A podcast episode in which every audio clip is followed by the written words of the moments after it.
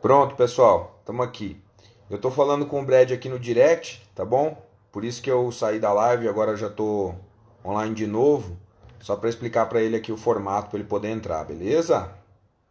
Estamos aguardando. Sim, pessoal, a live vai ficar salva, não se preocupem, tá? Lá nos Estados Unidos, New York, 3 horas da tarde, aqui 2 horas da tarde. Ficou combinado assim, tá? E aí eu tô esperando aqui ele. Eu saí, voltei para poder explicar para ele a questão da entrada e agora vamos esperar um pouquinho aqui que eu acho que ele consegue entrar, beleza? Sei que todo mundo tá ansiosão aí para a gente começar. E eu vou convidar ele aqui, porque agora ele tá junto com a gente.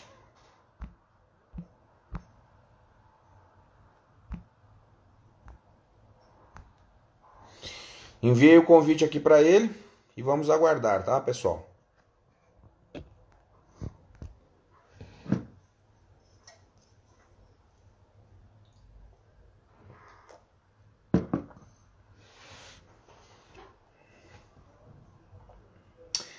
Inclusive ele tá me mandando os direct aqui, perguntando se eu tô conseguindo ver ele online. Eu acredito que agora sim. É... Só tá faltando ele aceitar, aceitar o convite, né? Aí eu tô mandando aqui o convite, vou mandar de novo, tá bom?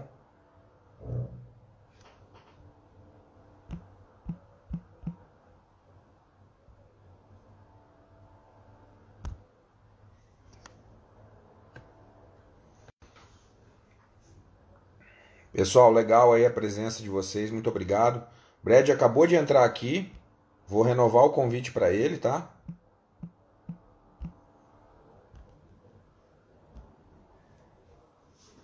E aí agora vai dar certo. Minha mulher já tá com ciúmes do Jonato porque sempre que tem uma live dele eu esqueço dela. a minha também, cara, porque eu fico aqui no computador o dia inteiro, né?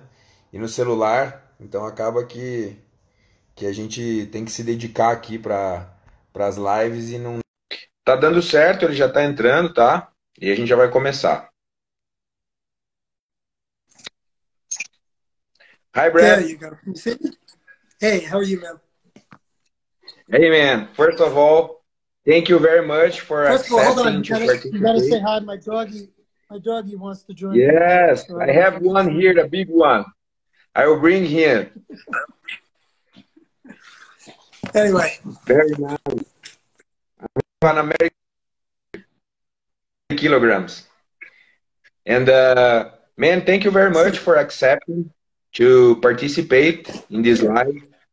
Uh, as far as I, uh, my concerns, uh, when I, I told the people that you would make a live with me, there was a lot of excitement here in Brazil. So they are very excited to hear your opinion about uh, resistance training variables and hypertrophy. So uh, I I would, love li- Brazil. I'd like to uh, ask you. I was going to Yeah. say I love Brazil, and Brazil has some of the best researchers in the uh, sports science researchers in the world, including you. Oh, obrigado. Então eu vou traduzir aqui para eles. Eu translate for them. Ele está dizendo então, pessoal, que ele gosta muito do Brasil, gosta muito de vocês e que aqui no Brasil tem diversos pesquisadores de alto nível. Falou que eu sou um deles, mas vamos deixar passar que o cara é meu amigo, né? So, man, eh, would you please just tell us a little bit about your life today? You are a researcher, but as far as I know, you you also like to train. You do you practice resistance training all all days? How is your schedule during the days? Yeah, so a little background. So I I came from a personal training background. Uh, I was a personal trainer for many years, and that has shaped my research. So I was I've been a researcher now for a little over a dozen years or so, for 10 years, uh, 10, 12 years.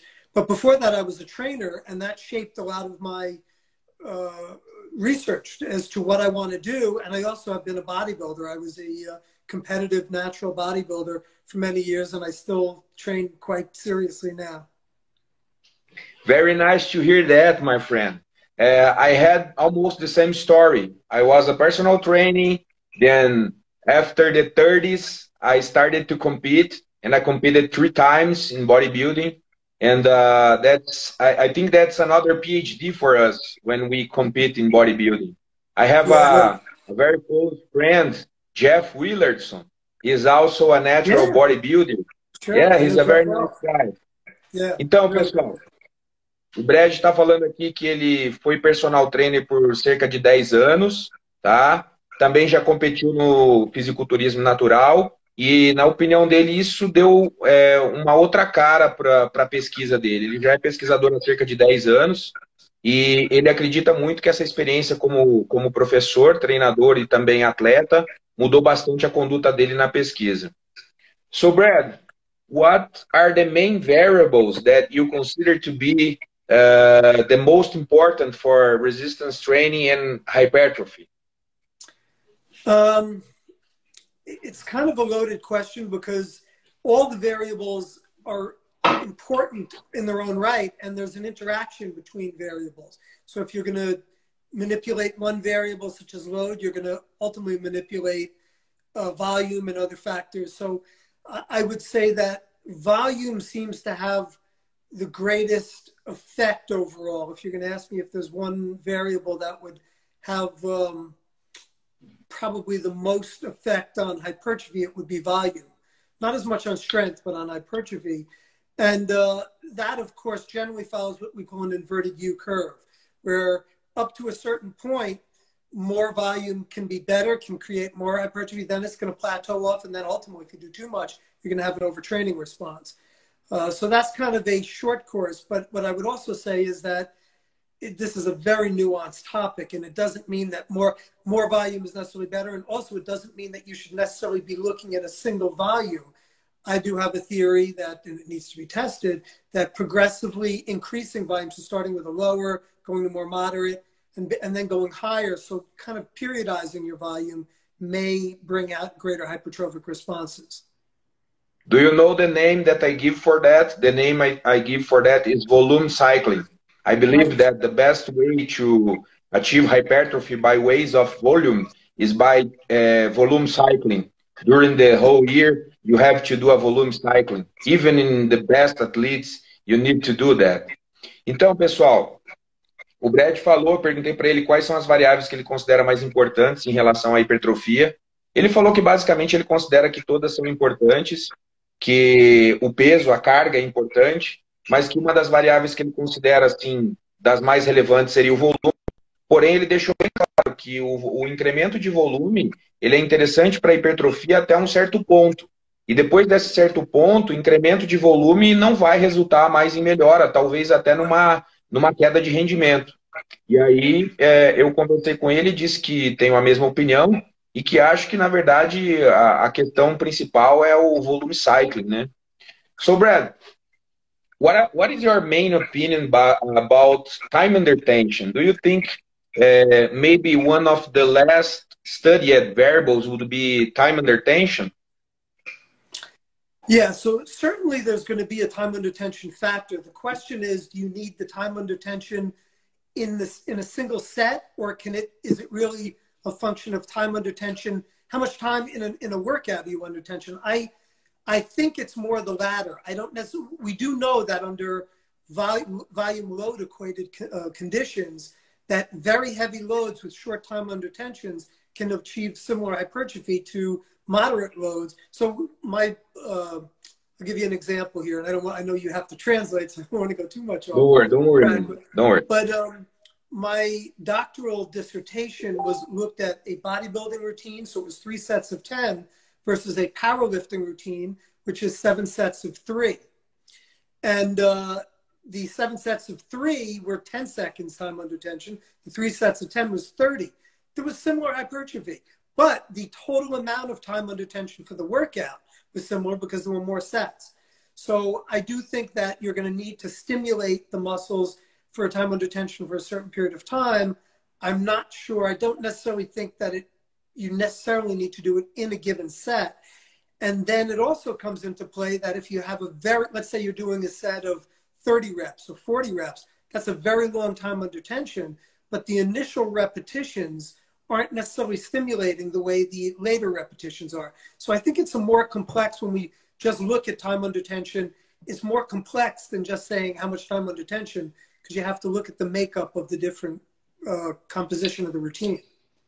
Yeah, I think that's exactly the thing, man. Because if you train with low load, but to have an achievement with that, you have to complete more reps because the first reps you will not be with high high uh, firing rate muscle. You'll be with muscles that are from slow contraction, and then you will change through time, through reps, to achieve the type 2 fibers.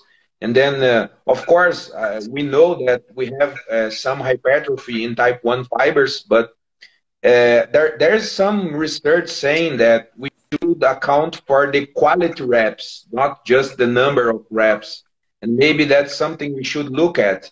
Uh, yeah. My experience with bodybuilders, I see that they have more quality reps than regular people because they train for so many years that they know how to contract muscles in all angles, you know. So I think that's something that we should consider, and that's very difficult to evaluate in research.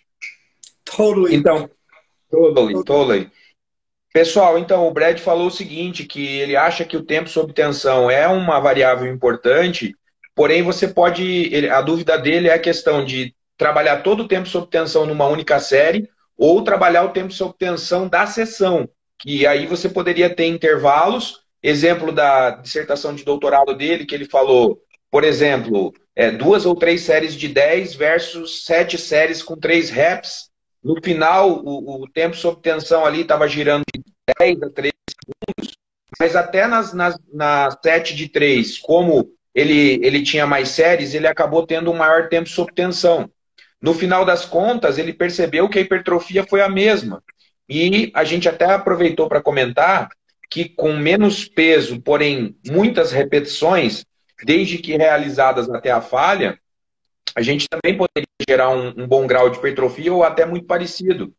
Uh, as a matter of fact, uh, I have been studying this thing for so many years that here I just say to people that there is no hypertrophy zone. We can hypertrophy with low reps, high loads. We can have hypertrophy with low loads and, and so many reps. I think the, the main thing is that uh, with low loads, maybe muscle failure will be more important than with that with uh, higher loads. Something that I, I, think myself. What do you think yeah, about that?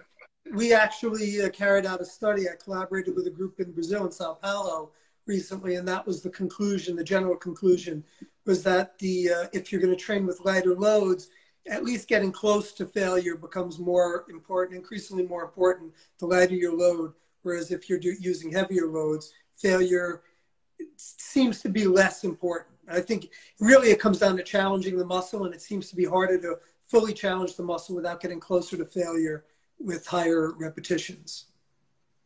Yeah, that that sounds perfect because when we look into the muscle with the fewer studies that we have with uh, pathways, cellular pathways, we see that most part of the training sets and training types, training programs, they end up activating the same pathways, uh, despite of higher reps, lower reps. Of course, we understand that we have a mechanical difference with higher loads versus low loads, but in the end of the thing, I think if you want hypertrophy, you need to activate those pathways, and then we will have the thing going on inside the muscle. Uh, another thing that uh, I think you could make some comments is, uh, do you think that a highly trained guy that was very accustomed to use 8 to 12 reps zone he would benefit from hypertrophy in type 1 fibers if he make some sets with more reps and lower loads? So if you had to ask me that like a year ago, I would have said yes. I, I think there's a good possibility. Uh, we just carried out a study, which was just published yesterday. Uh, did not seem to be where we looked at actually the, so we didn't actually do fiber biopsies, but we looked at the soleus muscle the calf muscle, the soleus, which is very high slow twitch, versus the gastroc, gastrocnemius, which is a mixed muscle and, and has a lot more fast twitch fibers. And the uh, we had one group do very high reps, 20 plus reps. The other group did six reps, eight, six to eight reps, and no differences in hypertrophy between the uh, for muscles. So I, I think you know what I, I'm not saying that no. I think that there's still a possibility, but I do think if nothing else, there's a benefit to cycling your uh, repetition ranges. If nothing else, for joint re- uh, unloading. For uh, I think that if you're using the heavier loads, they tend to promote uh, greater joint stresses, and I think there is some benefit, at least to some lighter load training, for uh, to reduce the stress on on the joints and thus save your save your joints. Legal, legal. Very nice, man. É, então, pessoal, eu perguntei para o Brad se ele achava que se um cara que treinou por muitos anos na zona de 8 a 12, clássica, né, é, que teria tido mais hipertrofia das fibras do tipo 2, se ele utilizasse um treino com menos carga e mais reps, se ele, por exemplo, se beneficiaria mais de uma hipertrofia que estaria menos acionada, que seria das, das fibras do tipo 1.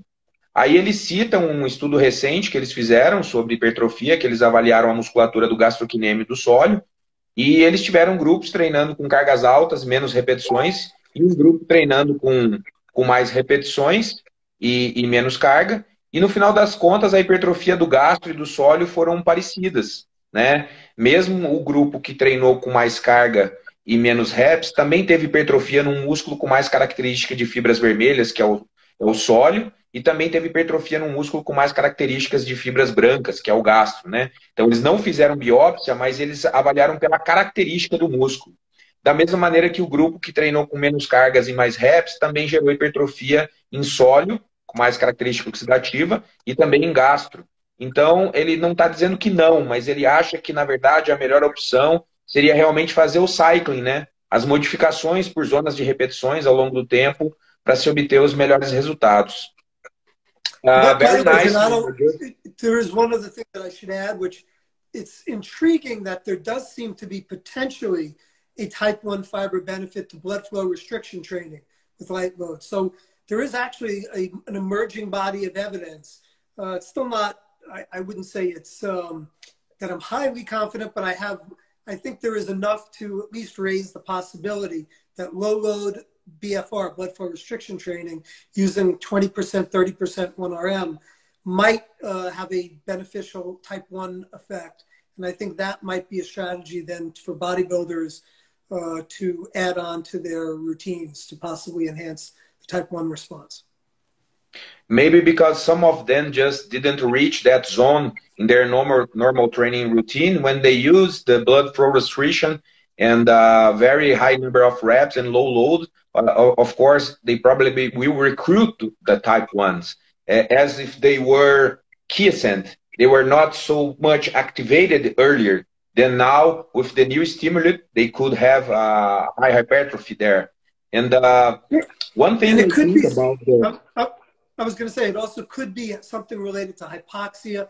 You know, again, I'm not where the uh, they're more endurance oriented and the uh, decrease in oxygen supply. We don't know, obviously, at this point, but it's an intriguing area. And I think without knowing, if, if you're if I'm if I'm coaching a bodybuilder, I do have them use some BFR because it might help and it's not really going to hurt. Yeah, I think the same. If we if we take a look on that, I think we have we might have something on monocarboxylate transporters (MCTs) because if you uh, increase so much lactate, then you obligate those transporters to push lactate out, you know. So I think that environment probably uh, indicates some more activation for the, those fibers. But yeah, we don't know about that. We have to research this. And uh, in my uh, coaching strength type, when I work with experienced bodybuilders, I prefer to choose a basic exercise and work out with higher loads, but in the remaining exercises, I use lower loads and higher reps in the same training set, you know. I think that those guys are training for so many years that they will probably will have better results with the mixing of the thing, of course. I, but I certainly yeah, hold that as a We can do that. Exactly. Yep. Yeah, yeah, because some exercises may be, may be better for lo higher loads and others don't. I think so. Yeah, and particularly uh, when I generally prescribe it, I uh, recommend doing the single joint exercises with the lighter loads and the uh, multi-joint with the heavier loads. Not that there's, yeah, yeah. it just is more intuitive to me that you get more of a squeeze with the uh, lighter loads doing the higher reps and you can take it to failure to a greater extent. Yeah, that, that's, that's exactly what I think. And now I will translate some things that you said for them, okay?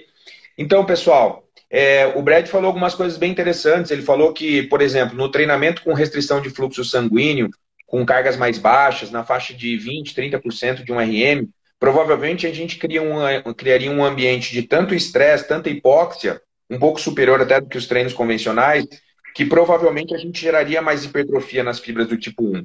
E realmente tem alguns estudos recentes indicando esse ponto, né? Não que você não consiga nos outros tipos de treino, mas é que talvez esse treino crie um ambiente ainda mais favorável para a hipertrofia dessas fibras.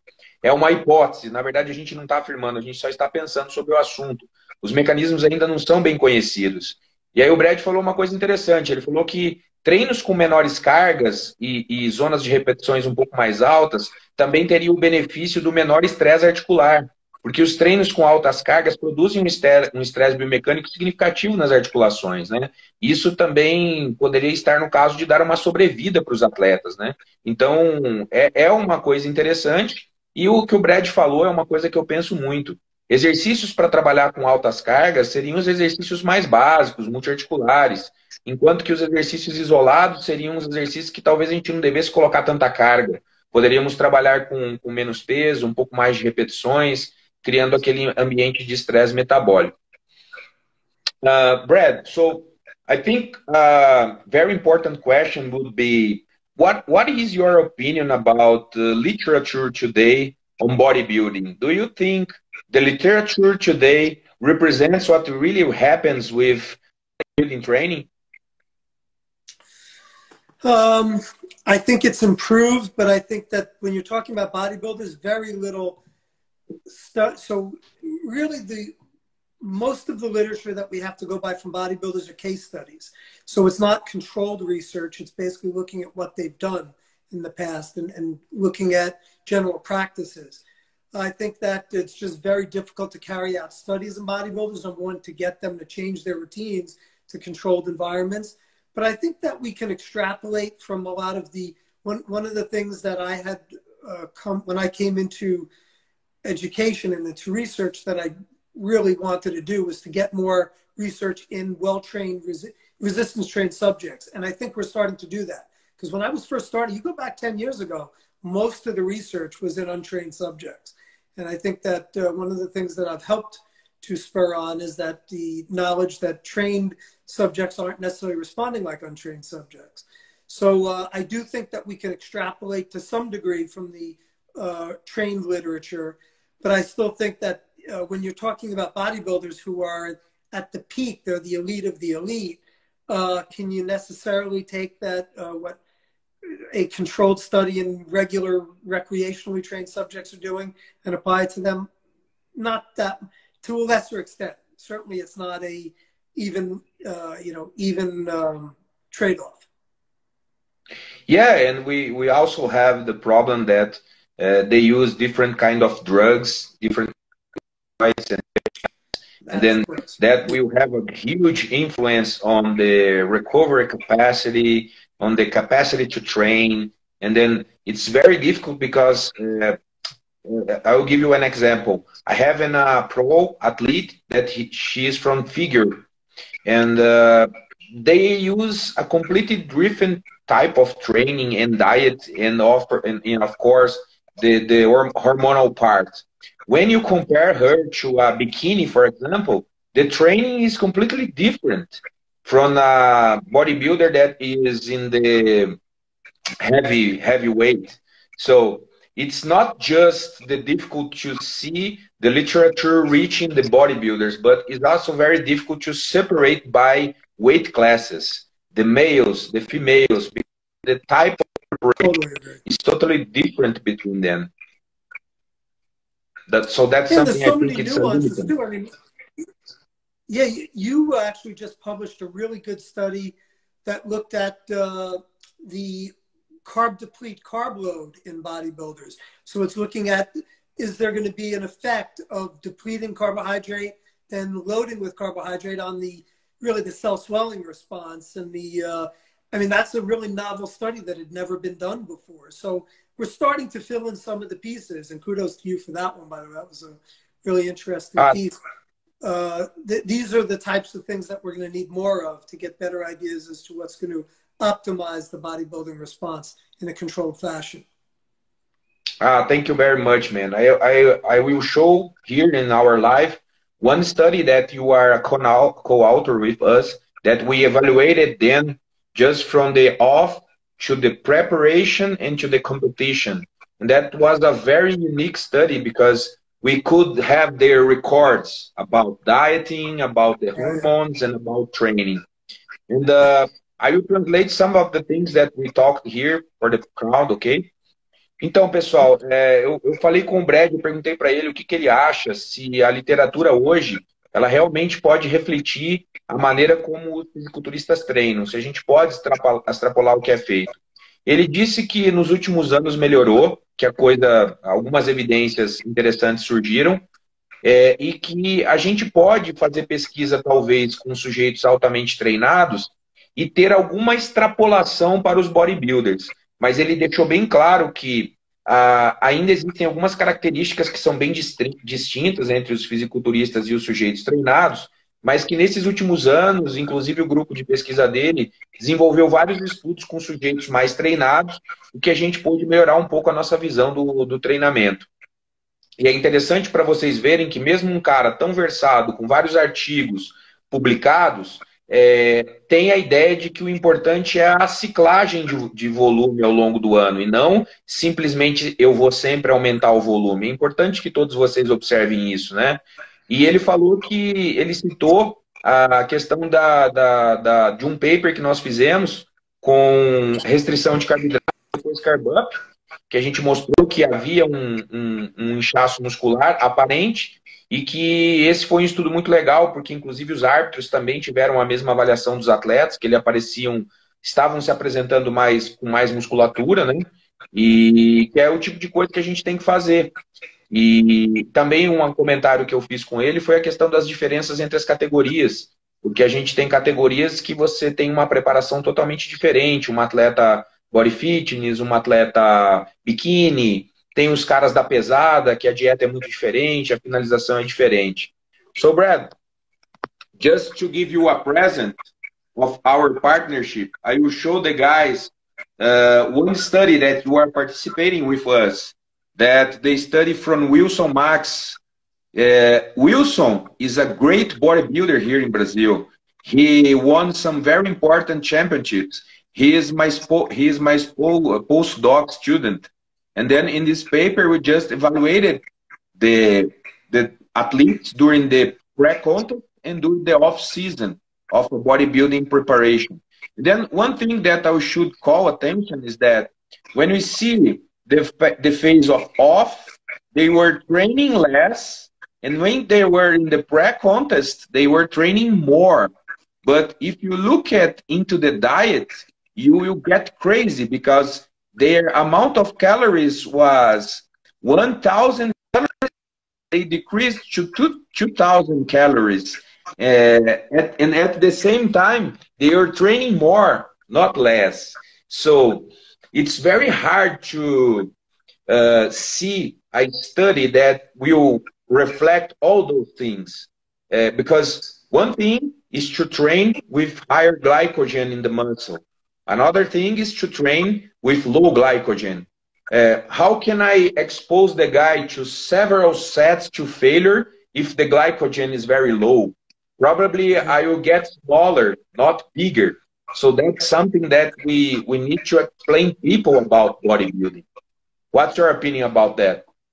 Yeah, totally agree. So uh, we actually, our, our group, my lab has a uh, study, a case study on a natural bodybuilder. We followed him over a 12 month period. So we followed him through his competition. So eight months, then he uh, took, did his competitions, and then four months after. And uh, he kind of like what you're saying, he didn't change his, he was doing a very high volume routine throughout. He never changed it. But it was the same when he was eating a lot versus eating a little. And we saw his testosterone levels go from 600 to 150 So uh, not only is there a glycogen issue, there are hormonal issues. So when you start, there's the glycogen aspect, which you're not going to be able to, uh, as you said, to uh, sustain your training. And we're not sure whether that also increased overtraining, which uh, impaired testosterone, or whether other factors combine with that. But there's also hormonal, when you have low calories, along with that, there seems to be hormonal issues. The interesting thing was within two months after his, um, after going back after the competition and then bringing his calories back, his testosterone levels were back at normal, literally within two months. So yeah, uh, it does dysregulate not only uh, your training abilities, but your all hormonal responses. And if your test, if your T levels, testosterone levels are low, you're not going to be able to build a lot of muscle. Uh, it's going to actually impair your muscle building capacity. So, yeah, totally. Oh, that's that's a very interesting point, man. And uh, I think those those modifications, as we also saw in our paper, it, that we had uh, higher levels of oxidative stress, higher levels of inflammatory parameters. So uh, my guess is that something ju- just will go on at that time, you know. You don't have that for, for the whole year. He will be just fucked up at that time, but one or two months later, he will be okay again. So right, right. I don't know. Yeah, I don't know if that's so harmful as everything everybody thinks it is. Because if you go down half calories and you are training the same way, your testosterone will fall down. Yeah, due to several and several things. I remember myself, I couldn't sleep uh, right when I was in the final stage of preparation. And I was working out with resistance training and aerobic training at the same time. So uh, that that's just one thing that we won't have is increasing muscle mass. You just you just show your muscles and this this type of preparation is is the time that you won't grow you just show your physique and that's it exactly i mean to me the, i was going to say that to me the question is is there a better way to go about it where you can um, not I, I mean is should you be trained with this what we don't know but should you lower your volume should you maybe more gradually look to have instead of doing a you know, a six month prep do a 12 month prep. These are all things that we don't know. So could you maintain more muscle, keep your hormonal levels? It doesn't seem that it has any long lasting negative effects, but could you do better in your show if you altered it in other ways? And those are things that we need to study better. Yeah, man, that's for sure. Então, pessoal, o que o, o Brad falou, que achei muito interessante, que eu falei assim para ele, é, a questão da preparação de, de, um fisiculturista, ela muda muito, porque tem alguns momentos que o atleta está comendo 4 mil calorias e depois ele simplesmente baixa para 2 mil, como a gente viu no nosso estudo, e ainda está treinando mais, né? Fazendo cardio, fazendo musculação.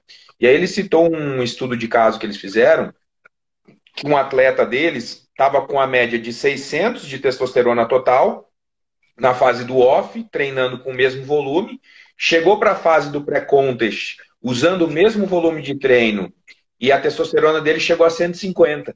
Olha que loucura. E aí, quando um mês depois da competição ele voltou a comer as calorias, a testosterona voltou rapidamente para os 600. Então, na verdade, quem prepara atletas já espera que essa coisa vá acontecer. É como o Brad falou, ele falou, o período do pré-contest não é um período que a gente vai ter ganho de massa muscular. Na verdade, é apenas um período de lapidação. Tudo que você tinha para ganhar era no pré-contest e no período no, no off, no pré-contest você vai só fazer a lapidação. Então, é muito comum. E aí a gente a gente falou ali no caso, não só a testosterona vai cair, como vai aumentar os marcadores inflamatórios, o estresse oxidativo. Porém, o que a gente percebe é que isso é muito transitório. É, cerca de algumas semanas depois do campeonato, o sujeito já retoma os seus valores iniciais. Então a gente não tem tanta certeza ainda do quanto isso é deletério. Talvez seja apenas uma situação passageira que pode se recuperar rapidamente com o retorno das atividades normais. E basicamente a gente tem muita dificuldade de comparar os estudos tradicionais devido a esse quesito.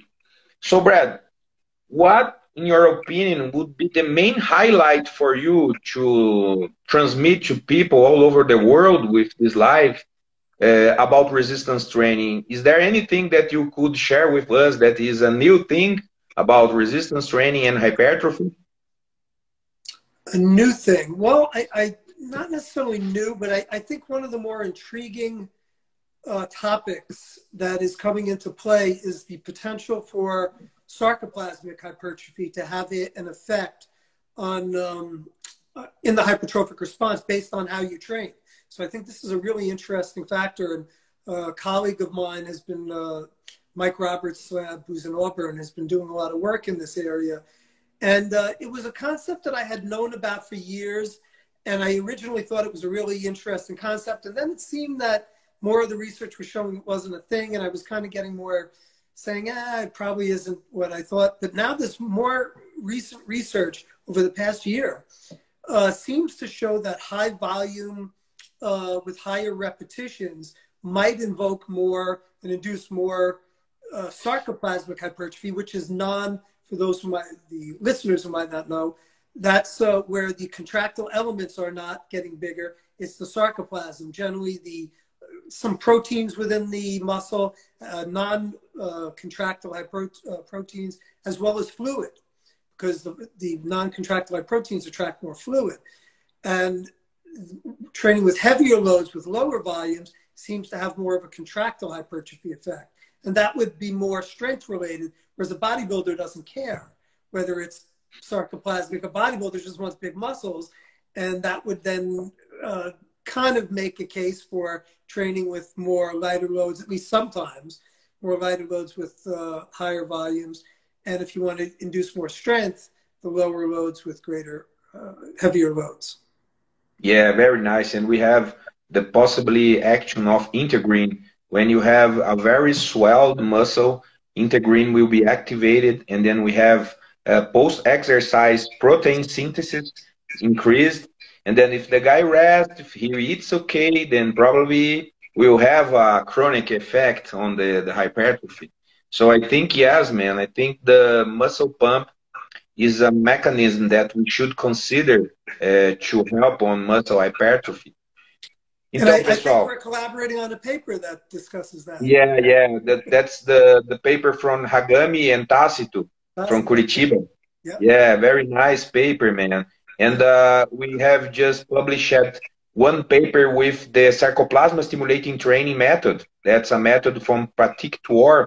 I met him yeah, I was in a in a meeting with him, and we we were teaching people about his method, and I translated his his his talk, and I learned a lot, from him. He's a very experienced uh, trainer for huge bodybuilders, and he developed a, a type of training, a, met, a training method that he calls SST, the Sarcoplasma Stimulating Training, and. Uh, I had a master's student. His name is Maradona, and he just uh, we tested this method and we ma uh, made measures, acute measures of muscle ultrasound.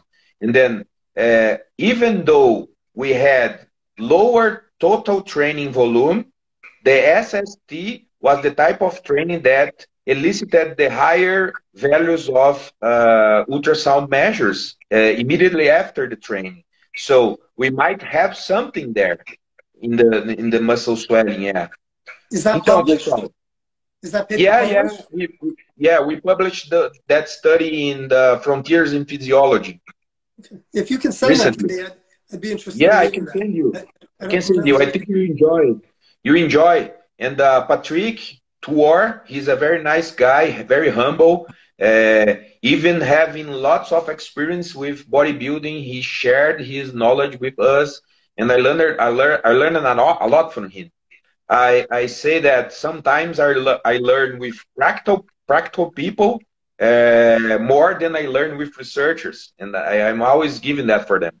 Well, and by the way, I know you got to translate, but uh, I would also say that we, as researchers, the best research comes from the field. I think one of the reasons that I've become quite popular as a researcher is that I research in things that I always wanted to know about as a trainer. My research is highly practical. I don't, you know, the, oh, you see some very uh, lofty research studies that are very highfalutin, but they don't really answer practical questions. And I think that we need to we need to bridge the gap where the bodybuilders and the powerlifters, et cetera, people who are in the field need to dictate what the uh, researchers in the field study, and it should be a meeting. We shouldn't dismiss uh, people just because they're not researchers. If anything, we should embrace them. Yeah, because sometimes we are blurred in right. our vision. And those guys, they, they have something that they can see that we cannot. We have to bring them next to us. Yeah. Então, pessoal, o Brad falou um monte de coisa. E eu vou tentar traduzir, fazer um resumão para vocês aí, porque às vezes é difícil ficar quebrando raciocínio. Mas, uh, no geral, ele falou que uma coisa que chama a atenção dele, que é, eu perguntei para ele o que, que ele acha que seria uma coisa nova na pesquisa ou dos últimos papers publicados que chamou muita atenção dele. E ele falou que o que chamou a atenção dele foi a questão do mecanismo do muscle pump, né, do, do inchaço muscular, como um mecanismo que vai aumentar o tamanho do músculo. E aí, ele até falou que é uma coisa já muito antiga, mas que os estudos começaram a dar um pouco de, de ênfase nisso. Ele falou que, basicamente, você tem o, o, mecanismo de muscle pump aumentando a quantidade de líquidos dentro do músculo e também proteínas não contráteis. E que essas proteínas não contráteis, inclusive, ajudam a, a, a captar mais água, inclusive, para o músculo. E que nos treinos com mais volume, intervalos mais curtos, a gente teria mais esse efeito. E que o treinamento com cargas mais altas poderia gerar mais a hipertrofia que a gente costuma chamar de miofibrilar, mais no material, actina, miosina. É, porém, uma coisa interessante que ele falou é que para o bodybuilder não importa. O importante é aparecer com os músculos grandes, de acordo com o que a categoria exigir. Porque ninguém vai estar olhando lá dentro se é miofibrila ou outro tipo de proteína. Então, na verdade, ele acredita que esse tipo de mecanismo é interessante.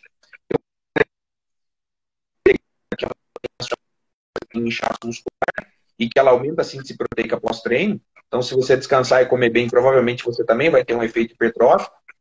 E basicamente, é, eu estava falando para ele sobre o paper que a gente publicou do SST, paper do, do Fernando Maradona, que a gente avaliou o, o, ultrassom após o esforço, a gente percebeu que, mesmo no SST, eu tendo um volume total de treino menor, o inchaço muscular, o, o incremento da espessura muscular pós-treino foi maior né, no grupo que fez o SST. Falei para ele que é o método do Patrick Work, eu já dei curso com o Patrick, que ele é um cara muito legal, que eu aprendi muito com ele. E o Brad tem a visão mais ou menos parecida com a minha, que a gente precisa fazer mais pesquisa aplicada. A gente precisa, precisa responder perguntas práticas para a pesquisa. Essa live é uma situação como essa. Trazer um cara de fora para falar para vocês, para poder traduzir para vocês coisas que a gente tem feito no laboratório. A gente tem que aproximar o laboratório da prática. A gente está tentando fazer o máximo para que isso aconteça, né? Então, eu acho que são coisas interessantes. E você percebe na fala do, do Brad uma humildade muito grande, né? Às vezes ele fala, ó, acredito que seja isso, mas a gente ainda não sabe.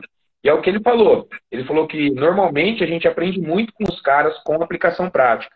Ele falou que ele ficou muito conhecido aqui no, no caso dos Estados Unidos pelo fato de ter um pesquisador que responde a questões práticas, né? So, Brad, uh, a good question for you would be, who is your main idol in resistance training? Who's the guy that you say that this guy is is a beast? Who's the guy that you have the most enjoyment to see or to read papers? You mean next to you, Beside you? Yeah, next to you, next to you. Beside you? No, me no. But who influenced you to to uh, be who you are? You know, I've been inspired by so many research. There's not really one. If you're asking research wise, um, there's so many researchers over the years that have inspired me. Um, when I was becoming, you know, getting into research, Bill Kraemer, Steve Fleck, Mike Stone, um, Stu Phillips, uh, numerous others. I, I, can't say one. There's like one that I was, uh, you know, uh, had me more than the others. I would say, as far if you're asking me about um, who my from a bodybuilding standpoint who uh, who really inspired me. Um, I, I, would say that I, I think uh, in the current, well, here, I'll bring it this way. If you're asking me who t- in today's bodybuilders, I would say really stands out as people that I respect. a guy named John Meadows. I don't know if you're familiar with John Meadows. Uh, yeah, yeah. He's a pro bodybuilder But John is a, uh, first of all, he has a degree, an undergrad degree in, in exercise science, but he really looks to be innovative. He's someone who I want to take what he does in the field and study and have tried to. So he comes up with very innovative concepts that he, he tries to look into research and he tries to bridge the gap on his end. And then I, to me, he's someone that I want to take what he's doing and then say, all right, let's study that. So, um, but I generally don't, there's not one person really. My dad would be the only one I would say that is my real idol. He's rest in peace, but he wasn't a bodybuilder. Just he taught me the scientific method. He taught me about being a true researcher and a true scientist and to be ethical and have integrity and all those things. So, but not from bodybuilding. My dad certainly was not a bodybuilder. Thank you very much, man, for sharing that with us. I will make sure that people here will have that thing translated to them, that they can also know you a little bit better, just because some, um, most of people just know you by the articles, you know. And I think it's very important to to have these lives and uh, also bring the reality to them. Where did you come from? Who made you reach those things? Então, pessoal, é, eu perguntei para o Brad quem que ele acha assim que eram pessoas que influenciaram ele no meio da pesquisa, se tornar quem ele foi, e também no meio do treinamento. Ele falou alguns nomes que eu particularmente também tive influência. Ele falou do Fleck, Steven Fleck, é, William Kramer, Stone, Stuart Phillips, que são nomes que basicamente todos nós, quando estávamos começando a ler sobre musculação, é, realmente lemos, né? My, my preference is, is, is Kramer, you know, uh, because I have their books since I was a little a little guy, and uh, they they are very important for me, for sure. E ele falou que no meio do bodybuilding ele citou um bodybuilder que ele considera muito legal, que é o, é, é Matthew. His, his last name of the bodybuilder you said, Matthews. Uh, Meadows, John Meadows. Meadows, John Meadows. Então ele citou esse bodybuilder, falou que ele, ele é um cara que procura pesquisa para melhorar os seus treinos e que ele vê a mesma condição de ver o que esse cara está fazendo também para trazer para a pesquisa. Ele citou que ele é um cara que ele admira por causa disso. E ele falou que em relação a exemplo que levou ele a chegar onde ele está, ele citou o pai dele, é, falou que já, já faleceu, né? É, e falou que o pai dele ensinou para ele o método científico, ensinou para ele a questão da, da ética e de como ser um pesquisador. E eu acho que é importante que todos conheçam isso, e saibam que todos nós, pesquisadores que estamos nessa vida, se esforçando para trazer conhecimentos, todos nós tivemos alguém que nos influenciou, né? E eu, eu posso falar com certeza que meu pai também foi um cara fodástico. I can say the same thing about my dad because he's still alive, but when I was just a kid, he took me to the soccer field to see the games and he said it's very important exercise is very important you should be on sport, should be health. Yeah. In the end of the things, I started to like so much that I, I became a researcher on that uh, field. So that they are very important for us, our parents, in fact. So, man, please give us your final words uh, words on this topic and uh, i want to thank you so much for accepting that many people uh, was very, very, very excited about this life. They will be talking about this for days. And uh, we, we are very pleased for your help with us. And for sure, I think today I sent you a paper for collaboration. We won't stop. We'll continue doing things together. Thank you very much, my friend. Please give your final yeah, words. I'll, I'll finish yeah. by saying that as I kind of started at the beginning, that Brazil has been uh, terrific with me. I've had so many great followers and so many people have reached out about even just this. I had so many uh, Instagram messages, DMs about it that uh, I love Brazil, love the country, I love the people and the researchers. It's been really great collaborating with you uh, over these past few years. And uh, obrigado. Thank you, man. Thank you very much. I always make a sign in the end of the life. I make like that. So thank you very much for everything. And uh, all the people will know and they can see you are very humble and that you really love Brazil. Então, pessoal, ele falou que realmente ele agradece muito ao Brasil, que aqui tem pesquisadores muito bons na área de treinamento, que ele está colaborando, inclusive.